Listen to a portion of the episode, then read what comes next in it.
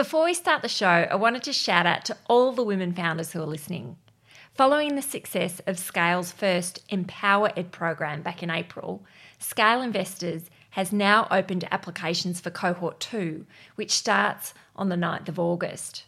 If you're a woman founder and want direct access to the secrets of how to secure the funding you need to build a thriving business from the experts of Australia's startup ecosystem and connection to Scale's investor network, then sign up today. All founders can use discount code Connect to Capital for a 25% scholarship. This brings the 10 week program down to $650. That's $65 per week, including weekly mentoring, resources, connections, and much, much more. It takes 10 minutes to apply, and there's a link right in the show notes. Let's empower you to connect to the capital that you need.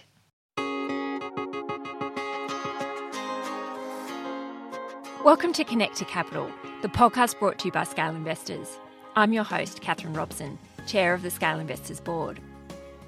Our vision at Scale Investors is to create a world where gender does not limit access to capital. We do that by putting our money where our mouth is and investing in outstanding women founders. But even more than that, we know the transformational power of collaboration, and we are passionate about connecting founders with the advice, education, and deep network that will enable them to thrive.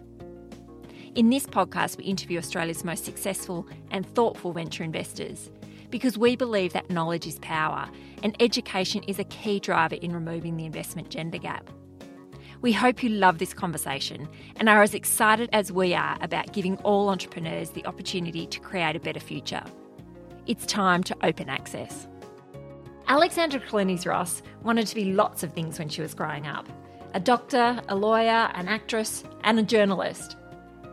As the portfolio manager of Artesian's clean energy and climate tech VC funds, and also the portfolio manager of the Female Leaders Venture Fund, she's sort of found a way to be a bit of all those things.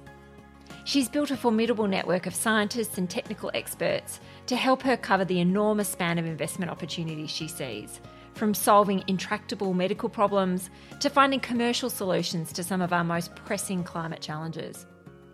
Ali is an enthusiastic optimist and a supporter of all those who are early in their journey as entrepreneurs or venture investors. She co hosts Artesian's ArteHouse podcast, and her enthusiasm is infectious. Hi, Ali, how you going? Good. How are you, Catherine? I'm excellent. So I've been so looking forward to this conversation because you're the investment manager of one of my favourite all-time venture funds. But before we talk about that, I was really keen to explore your background. Probably start with when you were little. What did you want to be when you were growing up? Mm, a lot of things, I think, which probably bodes well into my career in venture because you look at a lot of things. I think I wanted to be a doctor for a really long time. And then I wanted to be a, a journalist. I think I probably wanted to be an actress. I wanted to be an engineer. I ended up going and doing business, uh, which was very general. Oh, I also wanted to be a lawyer. I wanted to be a human rights lawyer. Actually, that was one of my one of my buckets. But I ended up, yeah, in VC. I think I like a whole lot of things, and I like having different interests, different hobbies, like even, you know, beyond venture still today. So I think I always liked to have a little bit of everything and like be that sort of generalist across lots of different topics, which works very well in venture because you're looking at a lot of different businesses, you're meeting lots of different people who have such different backgrounds. Yeah, so I never had a one thing. I foresaw myself as as many different things over my over my childhood. Well, I was fascinated that as part of your education, you spent some time in China. Why was that of appeal? I did my my undergrad. I did commerce, and then I then at that point I was like, I think I want to be a lawyer. You know, I finished uni, and I think my mum said, "Look, just go and do a master's of business law instead of doing the whole JD, which was very good advice at the time. She said, you know, you just don't know if you want to do it, just go and try it, don't commit to the whole degree. And so, as part of my master's of business law, I did Chinese legal systems in Shanghai, one of the universities there. I think I was fascinated with Asia. I mean, it's such a booming market. Um, it's very different to, you know, Western cultures, the way they think their you know legal structures the way they buy things, like lots of different sort of consumer sentiments and, and consumer behaviors. So I had, I think I had the option to go to like New York or China. And I thought, I've never been to China, you know, been in other places in Asia, but I was like, obviously, you know, giant economy and growing and very close to Australia. And I thought, you know, why not? I'll go over there and see see how things go. And I just loved it. I found it so fascinating learning from all of the different professors over there, digging into how to do business in China, as well as like going through the constitution. Um, was really, really, really interesting. And were there any sort of preconceptions you had about China or doing business in China that was sort of reshaped by actually being there? Because I think lots of Australians have a sort of negative narrative in their mind about China and doing business there? You know, I was 22, so I was pretty young. You know, I kind of knew about the complexities, but I think I didn't really understand actually the complexities of doing and the structures and how you kind of put the structures in place and how you domicile those structures to ensure that you can do business in China. And so I think it was a bit of an eye opener. I think I was probably a little bit naive. I hadn't really gone in with you know preconceived ideas. So that was really interesting. I think they had a really wide range of professors as well which really opened my eyes. Like they had some you know business people out of hong kong who run massive businesses but then they had some China mainland professors who are really focused on the constitution and how their laws work in, in general and the history behind Chinese laws and how how it's sort of come to where we are today. So not really, but I think that was just naivety and being young and, you know, not knowing that much about the world. Not that I know a lot about it now, but um, yeah.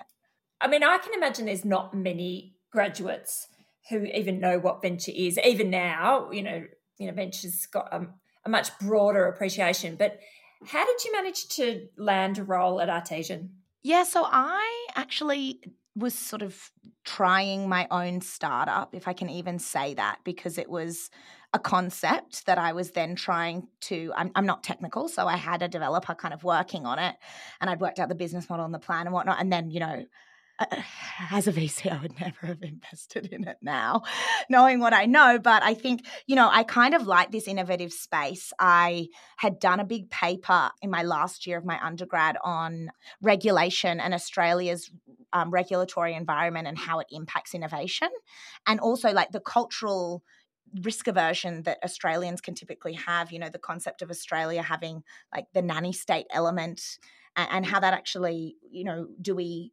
accept failure and do we accept risk and all of those things so from a cultural perspective and then from a legal regulatory perspective and so i did that paper and then i kind of dug into that world and i don't think i really did know what venture was when i started the business i'm not sure if i even knew it was like a tech startup and what that actually meant. But I think that's what kind of landed my role. Vicky Lay, who's one of our partners now, she hired me when I started my postgrad. So I, I originally started Artesian. I was still studying my postgrad and she like dug into this, you know, idea I had and why I had it and, you know, how I was going to build it. And I think from there she was like, oh, you know, she's got an interesting, different background. And, you know, I'd, I'd really focused on the kind of legal stuff. And then I had this startup idea that would have failed or it might not have failed. It, it wasn't that bad, but what was the idea?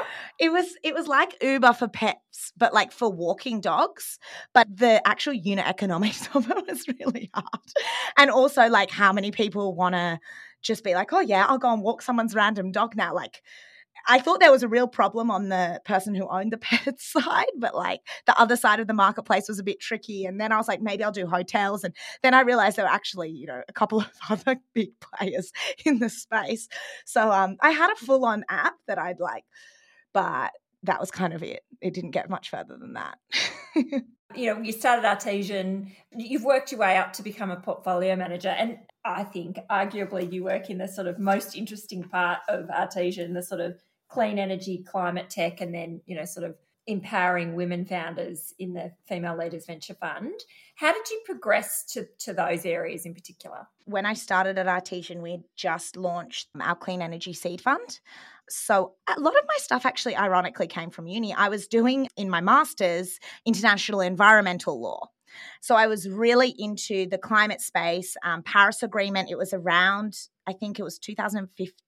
Oh, oh, it was 2016 when I was doing my master's. So 2015, like Paris Agreement had just kind of come in, and I was really interested in the concept of again law and regulation and how they solve these big problems. And so i had the climate so i think i put my hand up for the climate. I think we had you know medtech and ag and food um, and i said you know i'd like to do the climate one and be be the analyst on that fund.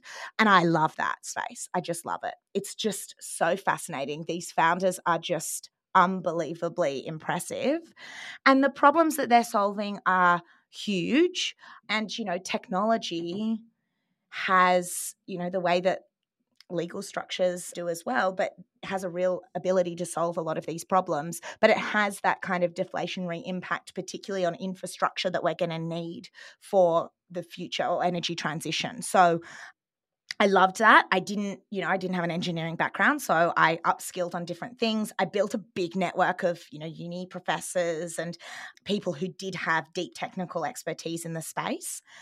And, you know, now actually use, we've got a lot of our founders who are experts in their respective fields. So they always point me in the right direction as well if there's a new technology that I don't know as much about. Yeah, I, I loved that. And then obviously being a woman in venture i'm very passionate about funding female founders very mm-hmm. excited to work on the female leaders fund and, and i've only been working on that for you know six months or so so we've met so many amazing female founders so far yeah, that's obviously always a passion, promoting female entrepreneurship. Yeah, so you've opened the door there, which is great because I'm, I'm so keen to talk about the fund because we're partners in crime a little yes. bit because I'm a collaborator and an investment committee member. So I was exactly so. Um, I have the opportunity to see some of the great work that you guys are doing as you assess the pipeline.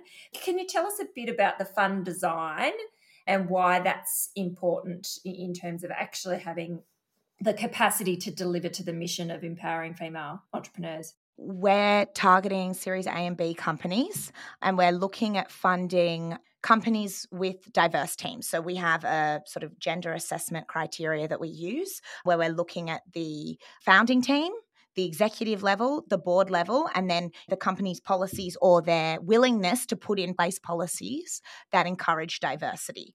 I think that's really important when you look at some of the numbers around female founders. I think female only founding teams are getting around 3% of venture funding. They get about half of the round sizes of that of male only founders. Females and employees are getting around 11% of equity in ESOP. So when we look at some of these numbers, you know, if we're transitioning our economy towards technology and technologies are going to be the big businesses of the future, if we don't have women leading these businesses, we're going to in 10, 15 years' time have the same issues that we have today of gender inequality at the ASX 200 level, at the board level of those companies.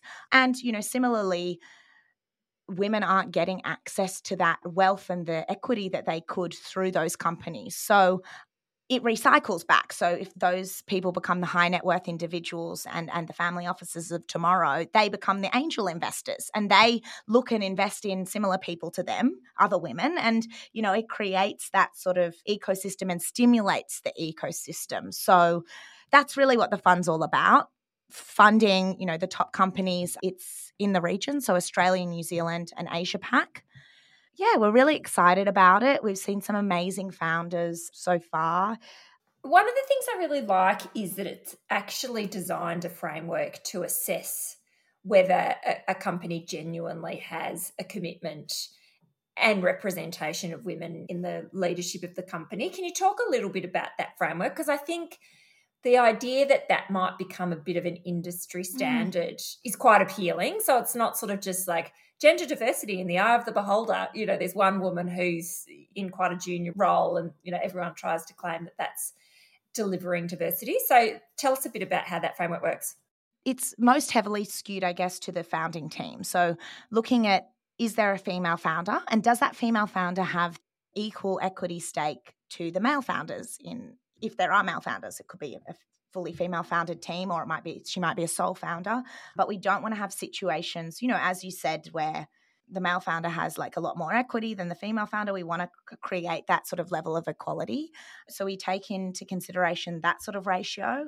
And then at the executive level, similarly, we look at the, the percentage of women at the executive level. You know, there might be somewhere, okay, the founding team's really strong executives not as strong board's good and they're committed so it might all weigh up and and look we really want to work with companies to kind of help them put in place the right policies that allow them to keep women in the workforce and keep women in these tech companies and promote gender equality within that business so it's all a learning curve. Nobody's perfect. Like, we're not perfect yet.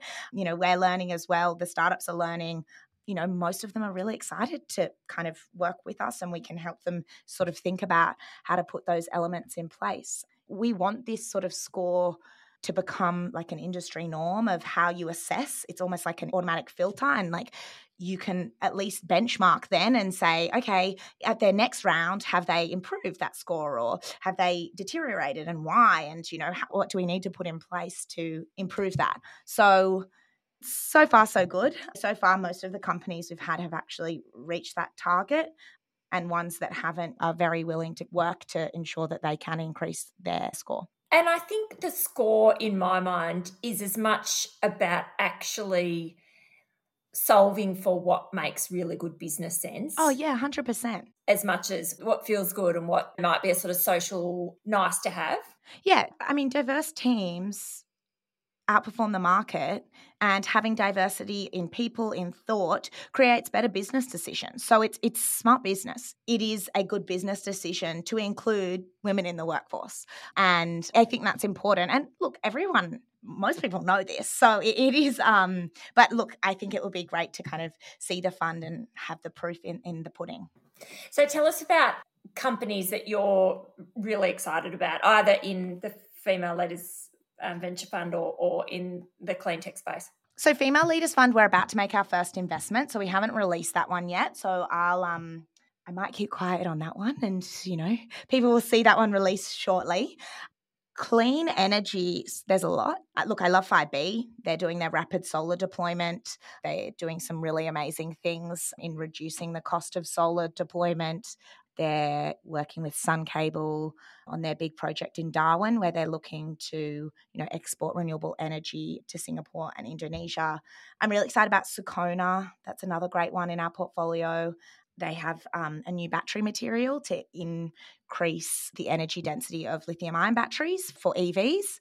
They're a Wollongong based company, so they've got their pilot facility in Wollongong, which is great to see, you know, new technologies coming out of the region the list could go on. There's lots to talk about. And look, I think climate, it's a hard space to invest in. It, it's not easy. The nature of solving climate change is not necessarily SaaS based. So, yes, of course, there can be software platforms, and there are some amazing software platforms out there. You know, we've got a, some great ones in our portfolio, but you often do need to invest in hardware or deep tech style solutions because we need to create better or cheaper ways to generate or cheaper ways to store, cheaper ways to transport or better ways to transport renewable energy and then deploy it. So there's problems across the whole supply chain that we can make more efficient and technology is a great way to do that. If this week's guest has you wondering about funding for your venture, don't forget your 25% scholarship for this August's EmpowerEd cohort, and it's just a 10 minute application away. The link is in the show notes. Now back to the interview. One of the things I love about your career is it's clear that you've taken what you know and then broadened it into the areas that are of interest and of relevance. And that sort of, in lots of ways, in my mind, illustrates what's great about venture. You know, no one can be an expert on everything, and there's not sort of calcified structures in place, you know, necessarily. There's no one path to become a partner in a venture firm. So, in that context, with that fluidity, why do you think women are so poorly represented as investors in the venture community? to date in Australia, you know, venture has been emerging. As I kind of said, like I came straight out of uni and I didn't really know what it was. I kind of saw this job online, was like, that sounds cool. I like innovation. I like tech. I think networks are one thing. So, you know, maybe women don't necessarily have the same networks or they don't know people. I guess the whole idea as well, if you don't see people doing it who look like you, then you're not sure if you can get there. So that there's that element to it. And I do really think that that's changing. There's really strong VC network of women in Australia that's emerging. It's fantastic to see. And, uh, you know, I love catching up with all my like female friends in, in VC. And I do think that that's a really we're a growing group of people um, and there's a real sort of sense of community and support across that group i don't know maybe women coming through stem roles coming into finance like women often think they have to because you are a generalist and there's some things you don't know like sometimes women think they need to know everything and they like want to tick all the boxes but no one knows everything.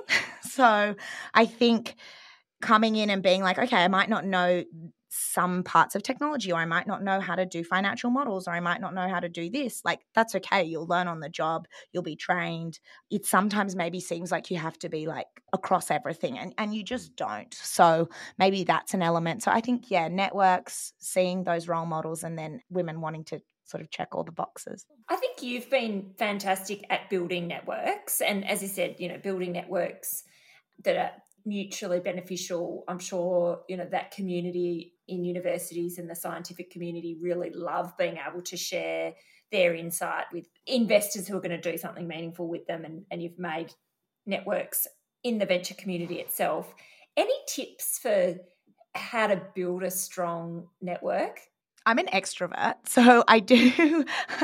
um, in some ways, I just I love chatting to people and I'll put my hand up and do the events and do, but you know, not everyone is like that. But I do think in the venture community, a lot of people reach out to me cold and will say, Oh, I saw you are connected with so and so on LinkedIn and I'm not sure about venture. Would you mind having a coffee? And, you know, I reckon I always say yes. I actually don't think I've ever said no to anyone on that. So I think reach out to people you know, reach out cold to people. Sometimes someone won't won't reply, but if you've reached out to five people and one person does, you know, that person then ask them to introduce you to someone else, and you kind of build up a bit of a network from there. Go to all the events. I think at the start of my career, I did everything. I like went to every single event. I went and met with all. I had coffees with all the other VCs. I like tried to kind of really get out there and meet lots of people. And really, I mean, I had to build like a massive pipeline as well of, of startups. So meeting the startups and and kind of getting out there and making sure that you can kind of get those connections and try to make out of every connection try to get at least one intro or two intros from that person because that really helps you. And look then slowly people want to introduce uh, someone else to you and then you know you get it both ways. So i think just go out there and say yes to everything. When you're early on in your career which i still am as well doing everything without burning out, but really, you know, putting yourself out there and going to the events and chatting to people that you don't know. I mean, many a time I'd go to an event going, oh my God, I don't know anyone. Okay, I'm going to walk up to this little group. Hello, like, nice to meet you. I'm Ali. And people are just like, yeah, cool. I've come to meet others as well. So it, everyone's super friendly. That's one of the really attractive bits of the innovation sector that, that collaboration is a necessity. You know, as you said, no one knows it all I don't think anyone can think that they can dominate, you know, investment because that collaboration is something that, that's really necessary. You make it sound like it's all really fun. Is there is there bits that you find more difficult? You know, what are the challenging bits of your job? I mean, you're saying no to a lot of founders. At the end of the day, you know, you're assessing hundreds of startups. You can't invest in all of those. So mostly you are saying go and do xyz and come back to us or you know we'd really need to see this or so or you don't fit our mandate quite right now you're not at the right stage. So there's a lot of no's. I found that really hard i think at the start of my career because i just felt so emotionally invested and founders are so emotionally invested in their their startups like that's their baby. They've worked so hard for that. So i find that you know challenging. And at the end of the day sometimes it's like that's our opinion that's not the founder's opinion and that's fine like not it's not always going to be complete alignment but yeah i think that's pretty hard. Any mistakes or missteps that you've made that you're happy to share either as an investor or, or just generally that you feel like you've really learned from? Oh heaps heaps. Um, trying to think of an actual example. I mean, I learn a lot from the startup founders. Founders are so intelligent. They're hustlers. They know what they're do- like. They're going out there. I think one of the things I learned or I tried to learn early on was like setting my own way of interacting with founders. Like everyone wants to interact with them different. It's like quite a personal relationship. It's it's front office role. You know, sticking to your guns on how you want to let down a startup or how you want to provide feedback or how you want to interact with the startup because everyone mm. has their different language and their different flavor and so that was something that I, I kind of I guess learned early on and I think being that authentic self which I think people respect that being honest with people and and giving strong feedback. I think that was good. But yeah, I've, I mean, I've made lots of mishaps. You learn quickly, you fail fast in this industry, and you know, get up and start again. Are there things that people find out about you that they're surprised about? Anything that is um what an interesting question. Mm. Um share your deepest darkest secret. In terms of what? In terms of like um like yeah i think you know people uh, to, to that point about you know you have a way that's authentic to you i think sometimes people have a preconception about you know all of us you know it, yeah. as you get to know people better when they find out something about you they go wow i would never have expected that ali was a dot dot dot or you know has done something in her life. I'm quite creative. I like painting. I did stand up comedy once. Those are probably unusual factors about me, but uh, more on a like hobby side. One of my startups said to me that they think that when I'm in a situation, like there's often a lot of parties when you're negotiating, and they think that I always try to ensure that I like try to work how everyone everyone has different perspective and like how can we actually all win in this situation? Actually i think people who know me would know that that's not unusual but um yeah i think that was something that like i was really surprised like how you kind of navigated that I don't have two heads or anything like You're that. You're not scary so and you like to chat to people. Nothing too exciting. um, what's the best advice you've received over time? Stay in your lane. I don't know if this is a female trait or just like a enthusiastic young person in, in a exciting field trait, sometimes you can be like, everything, I have to do everything. I have, I mean, I was just saying five seconds ago, go to every event and do it all and whatnot. And, but sometimes I like, oh, well, I've got to fix that and I've got to do this and I've got to stay in your lane, like focus on what you've got to focus on. There's a lot of noise in this space. You know, there's a lot of people doing a lot of things. Sometimes it sounds like, you know, you're missing out or you've, you're thinking about this theme and now you should be thinking about that theme. And now, you know, this area is really exciting or this sector. But stay in your lane, what you're interested in, go deep on that and you know you're going to be a generalist but if you have two things that you're really deep on or have that strength i think even though it might not be the fashionable thematic at that time, it will come back in fashion. So I think just having that like focus, um, because I think it's really easy in this industry to get distracted by lots of different things. And I think having that focus creates longevity in your career and in your role. What about people who have been role models for you that have mentored you, helped you either directly or from afar that, that you call out?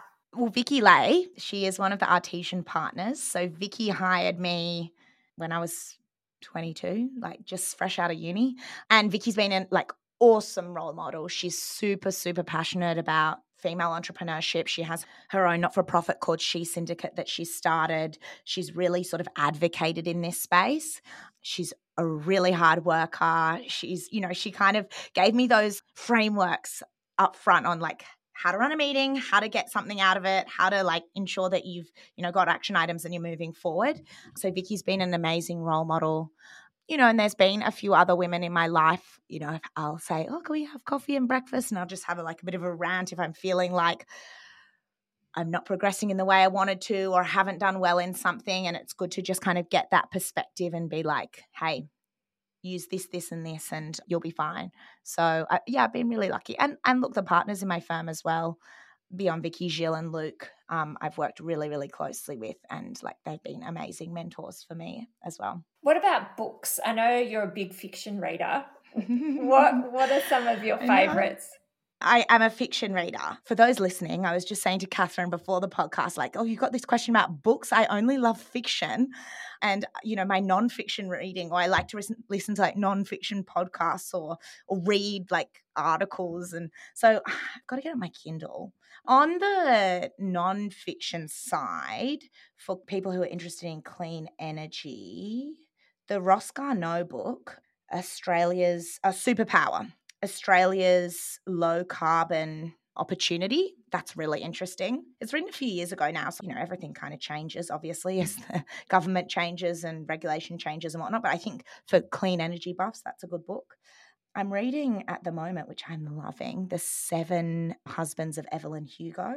Don't know if anyone's read that one. It's really good. I think it's like based on Elizabeth Taylor. That's fiction. I like Sally Rooney's stuff, Normal People. I read a lot of a lot of fiction. So um oh Tattooist of Auschwitz was really good. I'm just going through through my reading list. It opens your mind, as you said, I think before. I was sharing with Ali that um the chair of one of my boards was getting me in trouble the other day about not reading fiction because it's where you sort of learn the most about human human nature and human beings. Yeah. What about podcasts? Are you a listener as well? Ooh podcast. Yeah, I, I really like so podcast is probably where I get my work related stuff. I really like Acquired. Mm. Um, that's one where they do sort of a deep dive on businesses and the history of businesses. That's really good. I really like Pivot. Scott Galloway and Kara Swisher. Yeah, yeah, Kara Swisher. I, I do really like that one. Artesian have our own podcast, the ArteHouse podcast. I don't listen to it because I hate the sound of my own voice, but you can check that one out. I also like the Daily by the New York Times. That's good. And some of the Axios ones, oh, and Energy Insiders, the Renewable Economy podcast for any renewable energy interested people out there. Yeah. It's hard in a day to get through all of this stuff. I'm not going to pretend that I listen to six podcasts in the morning before I get to work, but you know, I'm definitely listen, trying to listen to one a day. Um, what about productivity? Anything that you would recommend that helps you be productive? very basic booking focus time and like actually having it in your calendar and writing what you're going to do. And I like also writing, I like handwriting stuff. So I have my book and I'll say this one I'm doing in the week. You always underestimate what you can do in a week and overestimate what you can do in a day. So putting it as the week and then having your focus time of, okay, I'm going to have those three hours, those three hours, those three hours. I think with VC as well, like you have so many meetings, meeting lots of startups. So it's good to you know put that aside. That's how i like to work and then there's obviously s- softwares that you can use. I mean i like notion for notes. Sometimes i think a good old fashioned list is helpful. It's not very tech tech vc of me but no but it, i mean go with what works right? Yeah exactly. What advice would you give to entrepreneurs thinking about raising capital depends how much you know about it. Like some founders you know know a lot and some founders are not sure about anything. So if you if you're not sure and you don't know how to approach it you know how to pitch go and just ask for a coffee or like set go to an office hours or chat with somebody that you know in the space just to get a bit of a feel for like what a vc would be looking for and what stage. So lots of VCs look at different stages. So do research on the investor, like what stage are they looking for? Are they do they have a, spe- a specific type of business model or sector?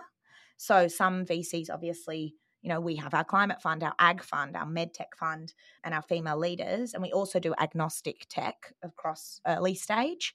Some funds just do B2B SaaS and at a certain stage. So, you know, make sure you've done your research and you understand what that that investor's looking for. And if you don't know much, how do you find that out? Cold DM somebody. Like I actually have sometimes coffees with people who are like, hey, particularly for the female leaders fund, like a lot of women have come to me and said, I'm not ready yet. I know I'm not ready. I might be ready in six to 12 months. What are you looking for? What do I need to do? And I'll go, okay, do your pitch. Yeah, you need to get tick this box. This is what I would focus on, and you know, just kind of help people in the right direction. You could do an accelerator as well. There's lots of like programs you can look at, or you can get if you're you know early stage, you could get great angels on board. I mean, obviously, shout out to Scale, but you can go to angel networks, and often those angels want to be quite active in your business as well. So there's lots of opportunities. Go to some meetups, meet more people, meet other entrepreneurs in the space. People at meetups for startups, depending on, you know, there's ones for Web3, there's ones for climate, etc. there'll be investors there, there'll be entrepreneurs there. You can learn from those people. So once you're kind of in the ecosystem, it's easy. You start to, you know, meet more people, but just getting in is a little bit hard. So there's lots of stuff out there. And last question, what are you really excited or optimistic about? I'm really optimistic about the number of people who want to use technology to change something about the world whether or not that's climate change or gender equality or food security. There's a lot of negativity that we hear online and you know through the news, through the media, and when you hear these incredibly smart people pitch businesses that are incredible, you know you're optimistic about humanity to get very deep and our trajectory. So I, I think there's a lot of mm-hmm. people doing some amazing things and risking it all. It's it's a risky business doing a startup, putting their livelihood, their time on the line to to do something that could really have a massive impact on the world. So I'm excited about that. Well, your enthusiasm is always infectious, and I really enjoy having the opportunity to collaborate with you on the Female Leaders Fund. So, thank you for spending time with us. And I'm definitely going to listen to you on the ArteHouse podcast because oh.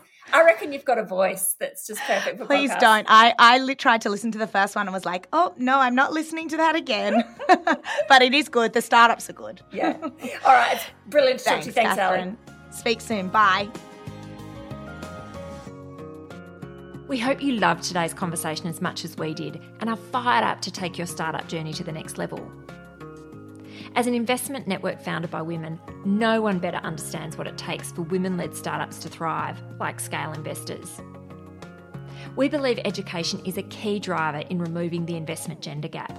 That's why we created Scale EducatEd, an education platform with online courses for both founders and investors. If you're a woman founder, Scale has two education programs Scale FoundEd, a five day short course combining one hour live webinar sessions delivered by experienced investors and founders, access to an online education platform, and the opportunity to network with trailblazing women entrepreneurs. Scale FoundEd is launching in February 2022. The other exciting program is Scale Empowered, a 10 week facilitated series, an opportunity to put your learnings into the context of your own startup with a cohort of incredible women entrepreneurs by your side. You can find all of the information and register on our website www.scaleinvestors.com.au.